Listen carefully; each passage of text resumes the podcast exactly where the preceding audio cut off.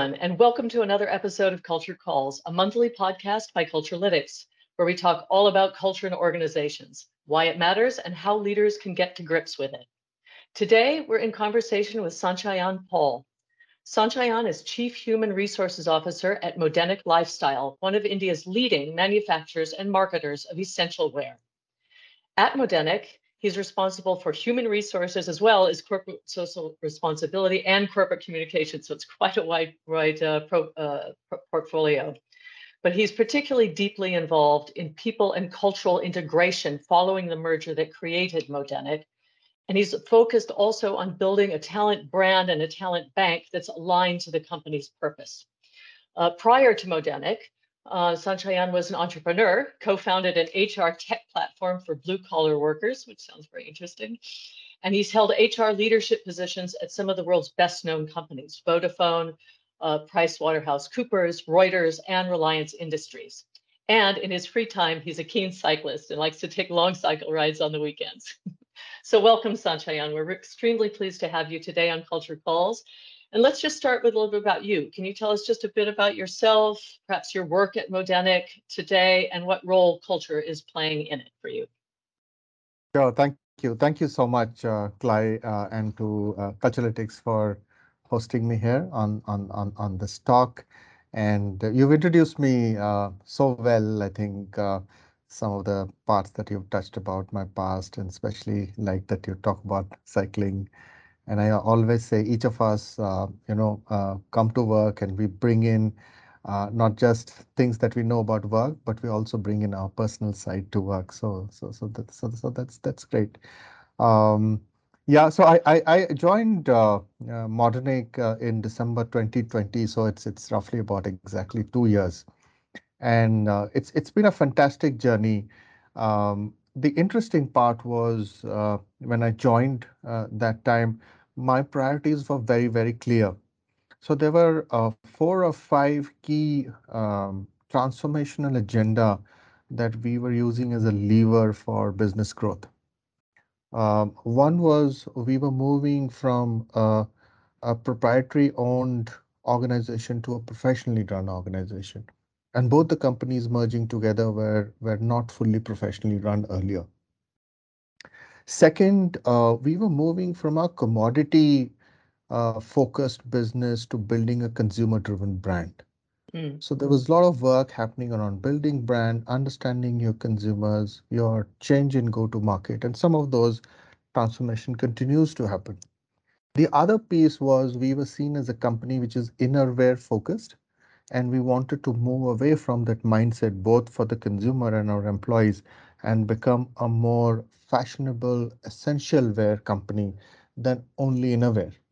So we do casual wear, we do athleisure, we do all the stuff around the yoga wear, gym wear, sports wear, and stuff like that. Right. Uh, uh, trousers and, and so on. And we're not only an innerwear company. So there was there was these three broad transformations happening in the company, which led to the fourth one, which is uh, we needed to uh, uh, kind of uh, hire and build leadership talent uh, who could drive these set of transformations and big transformations in a very short period of time, which also meant that they needed to build resilience in themselves, or, or they should ideally come with that kind of resilience and build resilience in the teams below.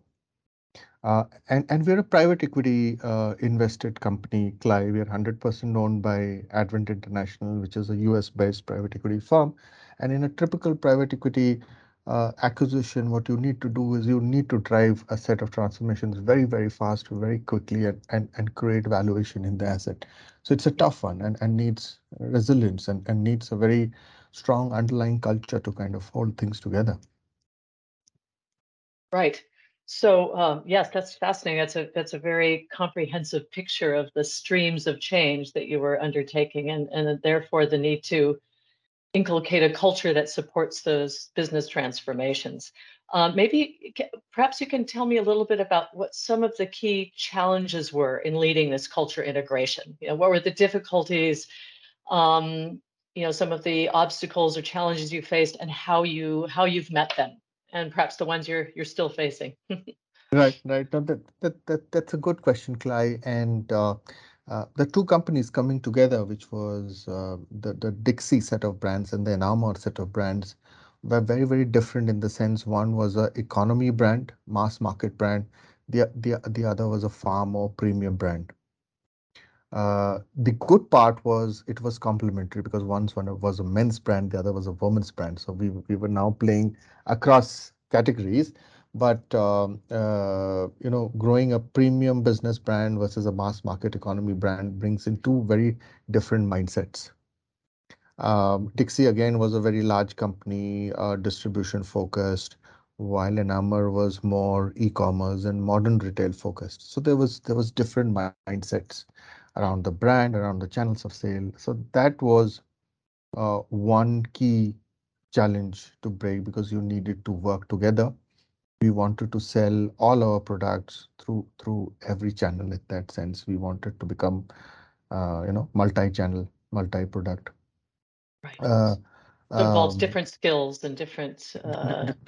different skills. And uh, uh, because Enamor was a woman's brand, it also meant that uh, people who were designing, uh, people who were selling, a, a, a, large part of the workforce was women.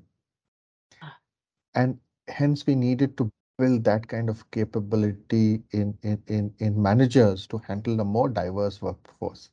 Not that Dixcy didn't have uh, women employees or women colleagues, but Enamor had more. And and and right. How do you handle? How do you understand them? Uh, what are the issues they face when they kind of interact with consumers? That was that was a big part. So managing diversity, managing two different mindsets, economy and premium. And of course, as I said initially, both both of these were, um, you know, promoter-driven organizations. So how do you yes. become uh, professionally done Which process-oriented, professionally process, oriented. Process-oriented. Uh, and um, what we actually did, Clay, is uh, we co-created and shared um, our our company's purpose why do we exist? Why have we come together? Uh, and, and what is the essence and the background of this coming together of the two companies, which really helped people see that there is a why of this existence. We're not coming to work for anything. We said we were building, you know, mm, uh, uh, uh, our purpose was evolving every day for a for an elevated lifestyle. So we were a lifestyle company, and our job was to help employees and consumers evolve in their aspiration because everybody aspires, every human aspires. That's the human truth that everybody wants to yeah. evolve every day. Along with the purpose, we also set a vision which helped people get direction. And we set a core set of organization values, which was common for both, both the companies, of course, and which meant that people knew what are the terms of working together, what's yeah. acceptable and what's not acceptable. What what do we need to do to reach our uh, goals. Right. Yep. Right. And did you find that that was um, easily accepted and inculcated in the organization, or what steps did you have to take to to build those values into um, into people's everyday work? Yeah, good good question because you can always set values and talk about them, but nobody really kind of probably sometimes understand them because different words often mean different to different people uh, at different layers of the organization. Yeah. Uh, India is also very diverse. So how the English language is seen can be interpreted very, very differently. So I think what what became important besides doing a lot of communication around it is uh, one, we built a recognition program around around values, saying who, value champions. Second, what we did is uh, we said it's not just about performing and meeting your KPIs it's also about how do you demonstrate your values. So in our performance evaluation architecture, we just don't evaluate your performance against your set KPIs or, or OKRs and stuff like that. We also say, have you demonstrated a set, these set of four values that we have? And our values are uh, challenging boundaries. Mm -hmm. Our val values are collaborating because collaboration is a big thing, not, not just because of the merger, but because of the whole, whole hybrid kind of ways of working. Uh, we said uh, it's about doing things right. uh, because a company which is now private equity owned, professionally run, will also follow a certain set of ethics, uh, code of business conduct, and so on and so forth. So doing things right was very important. And fourth was making it happen because you have to do these set of things in a short period of time. You can be very ethical, very process oriented. You can collaborate and you can take on big tasks, but if you don't make it happen, if you don't yeah. finally uh, show business results, nothing goes. So these were our, our, our values. Um, and, and, we made it part of the performance evaluation process about on, on the reward recognition side. And we did a huge amount of communication around it.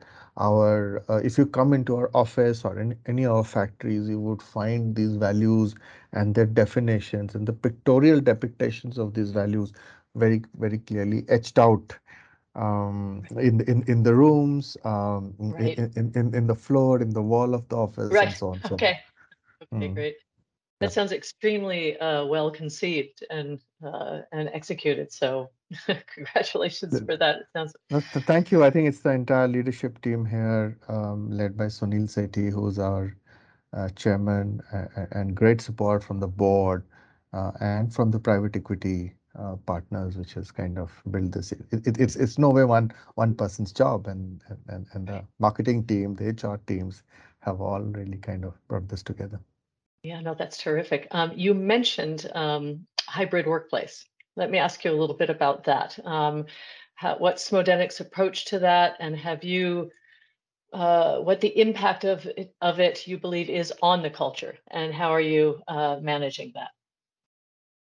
Yeah, so I, I, think in, uh, in, in in significant parts of 2020, of course, almost almost the whole of 2020 and significant parts of 2021, we had kind of moved work from home. Uh, however, if you if you sorry, see, don't mean it, but it's inter- it's interesting too because you um you, the merger happened uh, in the middle of yes, all of this, so it, I, it, it, it must have been a challenge. So. Correct, and and we had two different offices so even even set aside the work from home, there were two different offices, which, which we of course brought together at some point in time. But there were two different offices. Uh, it, it's pretty distributed because there are manufacturing locations which are not in Bangalore. All our most of our manufacturing locations are outside. Our, our sales branch offices, uh, only one is in Bangalore, uh, north, south, east, all are in different locations. So we are multi-locational in that sense. And um, uh, you're very right. The merger was happening in that point of time. So we, we, we used to have some weeks where we came in and then then things got bad and again we went back and so on and so forth.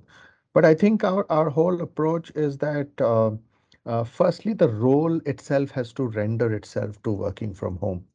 Mm. If you're if you're manufacturing uh, where you're actually kind of working in the warehouse or working and, and, and stitching garments or, or, or packing them or, or, or selling them from stores um, or going from outlet to outlet and, and acquiring outlets, you, you can't really do it. Um, uh, you know, you, you can't, you, you have to be there physically. And there were times when our factories had closed down during COVID, and, mm, and mm. what what we ensured is nobody's pay gets cut, and uh, they're they're all retained and whenever the factories were allowed to be opened by the government, we came back. But the fact is, there are roles that don't render themselves to work from home. And uh, th there are certain roles which do. In the roles that we do, we say that, uh, you know, that, see, the biggest thing that suffers is, I think, collaboration. Mm. And, and, the whole uh, human emotional connect goes missing somewhere. And mm. if that emotional connect is not there, then you kind of are not connected with your manager, with your teams, with the organization. Yeah. So we say that when, whenever you need, uh, if you find trouble uh, traveling a certain day or you want to take care of family, etc., if your role renders, you're absolutely open to work from home. So we are more hybrid, but there's certain ones which don't even render themselves to hybrid. But uh, sure. we are more hybrid, more focused on on on need and care uh, and then if there's and care, people can work for from two weeks, three weeks, a month, also work from home uh, if if they need to do that. Okay. Okay. So very much hybrid, and obviously manufacturing. People have to be manufacturing and retail sales. You need to be retail sales. You, you need, to be, be, there. Yeah, that's yeah, right. yeah, yeah. But okay, sounds like you even in that context take a flexible approach where it's possible. So That's right. Um, okay, great. Um, uh, I'm going to quote two people to you. I'm curious what you think. um, you know, we all know Peter Drucker's famous dictum, culture eats strategy for breakfast. I'm just curious if that rings true to you in your uh, in your work over perhaps at Modenik or before that, is your work with HR and culture over time. Does that ring true to you in your experience? Um, well, I, I, wouldn't go into too much into the statement, but what I would say is the strategy and culture are are, are partners in that sense. Okay. Uh, and uh, in in in your dietary menu, if you're talking of breakfast, both culture, both culture and strategy need to be there. Uh, only then it only then it's it's it's a balanced uh, dietary diet. breakfast. If it were diet, yes, correct. Um, so, so, so if I look at Modenik right now, or, or, or even earlier, I, I think it's very important for HR folks to first uh, understand what's the strategy. Uh, and and of course in Modenik I had the, I had the opportunity kind of to kind of co-create the strategy or participate in the creation of the strategy. But I think once that's set, HR folks then need to enable building a culture. Mm. And mm. only HR doesn't build culture. Culture gets built through the leadership team, managers, people supervisors, and so on. And I think that HR folks need to ensure that the culture delivers to the strategy. Um, That's very well. Yeah.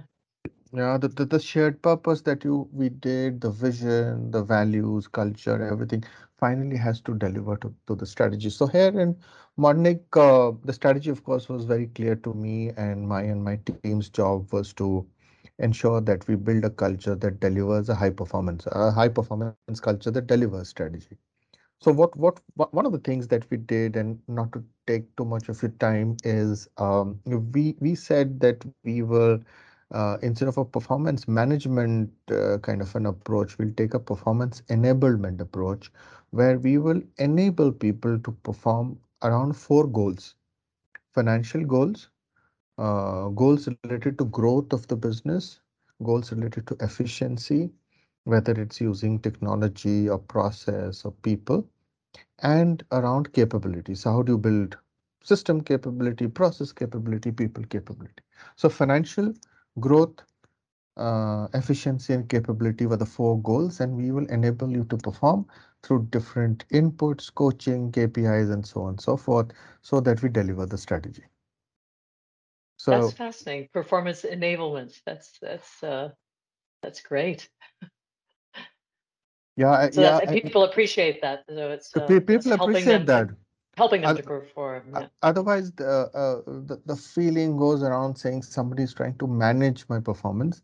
I, I, I think we can't really manage manage people's performance. We can guide them, coach them, uh, give them dashboards, enable them with uh, inputs, uh, send them to programs, but but we can't really manage manage and it, it's not an asset extraction uh, yeah. that that you're extracting something from an asset. Yeah.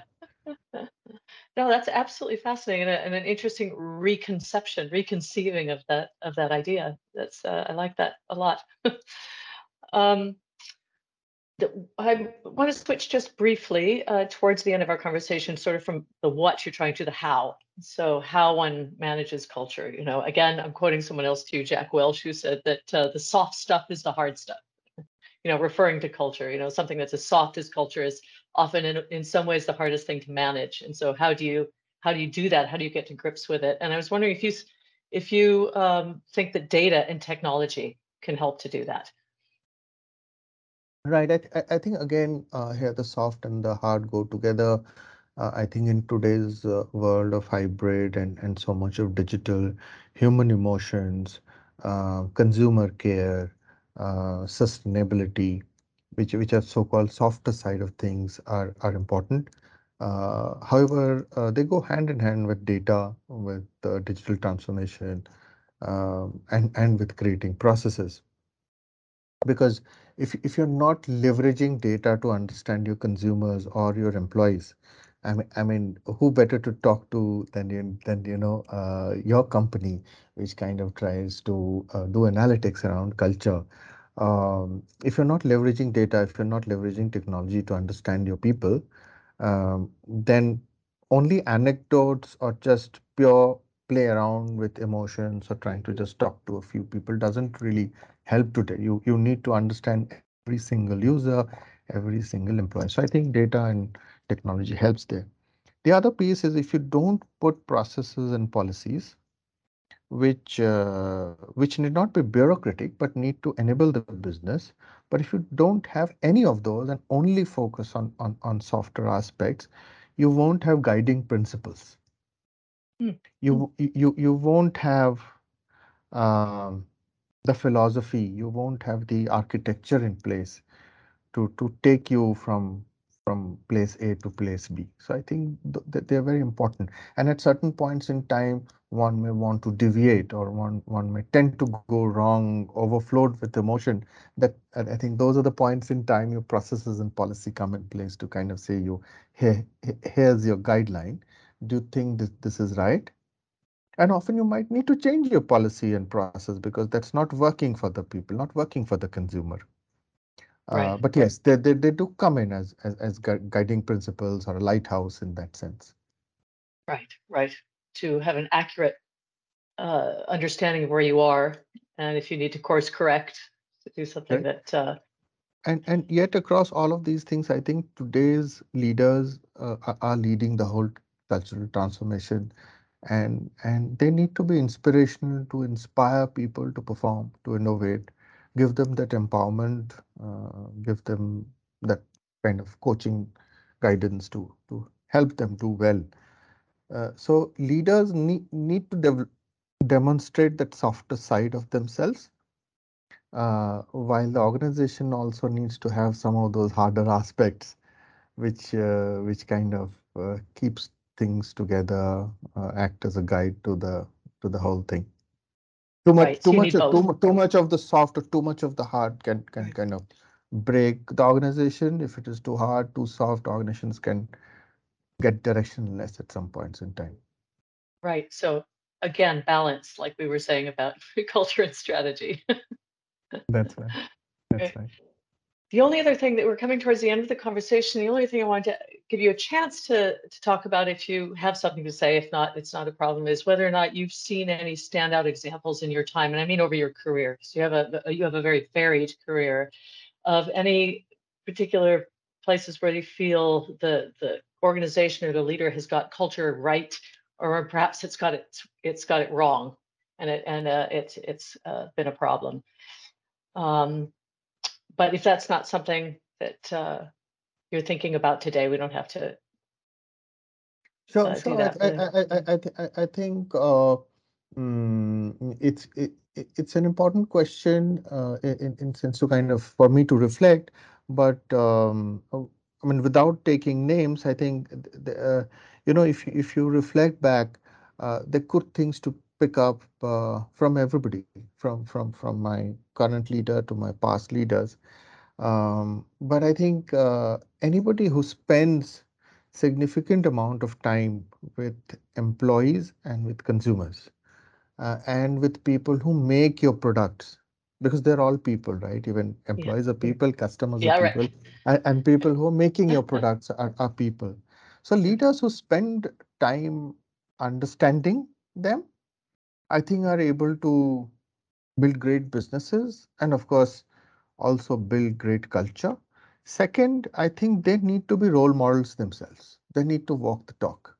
Mm. If they're hmm. they're saying something else but doing something else, uh, and, and and third, they need to do and live all that when nobody's watching. Yeah. I think that's that, that that's very important Uh, and and th that's done. I mean, I mean, if the leader is a role model, I think people just feel that they need to be like that. Some people will feel embarrassed saying oh, my leader is like this and and I can't do this. So, so, so diff different people change themselves based on either getting embarrassed or getting inspired uh, or uh, you, you know just just just just simply saying that oh this person has reached there probably because he behaves this way. Right right right. No that's a very those are very good lessons about leadership in the uh, context of culture so appreciate that. And, and and i think leaders also need to be vulnerable and they need to learn. Um, and um, I think we are all learning. I think as as long as uh, our, our leaders and all of us, even if you're not leaders in, in any function, we say that we, we are learning and we want to see what works, what doesn't work, and we want to listen. So I think listening is a big thing. Yeah. And and then you say, yes, I, I listen, I hear you, but there are things I can do, things I can't do as a leader. Right, right. But that inspires trust to at least Yeah, to, that, to yeah, yeah, listen Mhm. yeah. That's a good Right. point. I think trust and and you know, trust is something that comes very slowly. And I always say that trust comes uh, on on foot. It comes walking, but uh, it can go away on a flight. It takes a flight and leaves, but it comes walking. Comes in on foot and leaves on a on a jet leaves on a plane. flight, a jet plane. Yeah, that's right. That's That's great. Okay, well, thanks very much. We really are at the end of the time. Unless there's anything else you'd like to leave the audience with, but I think we've you've given us a lot today. So very a lot of very wise words. I really appreciate it. So um, so thanks very much, Sanchayan Paul, for joining us on the call today. It really was fascinating. Um, and thanks everybody for listening and for joining us. If you have any questions, please get in touch and uh, please make sure uh, to like our post of this video and the audio. Thank you. Thank you. Thanks. I, I enjoyed the interaction and uh, look forward to hearing what's the audience's reaction and, and their inputs. Thank you so much for, for the wonderful set of questions and hosting me. Great. I really enjoyed it and have a good weekend. Thank you, Clay. Wish you the same.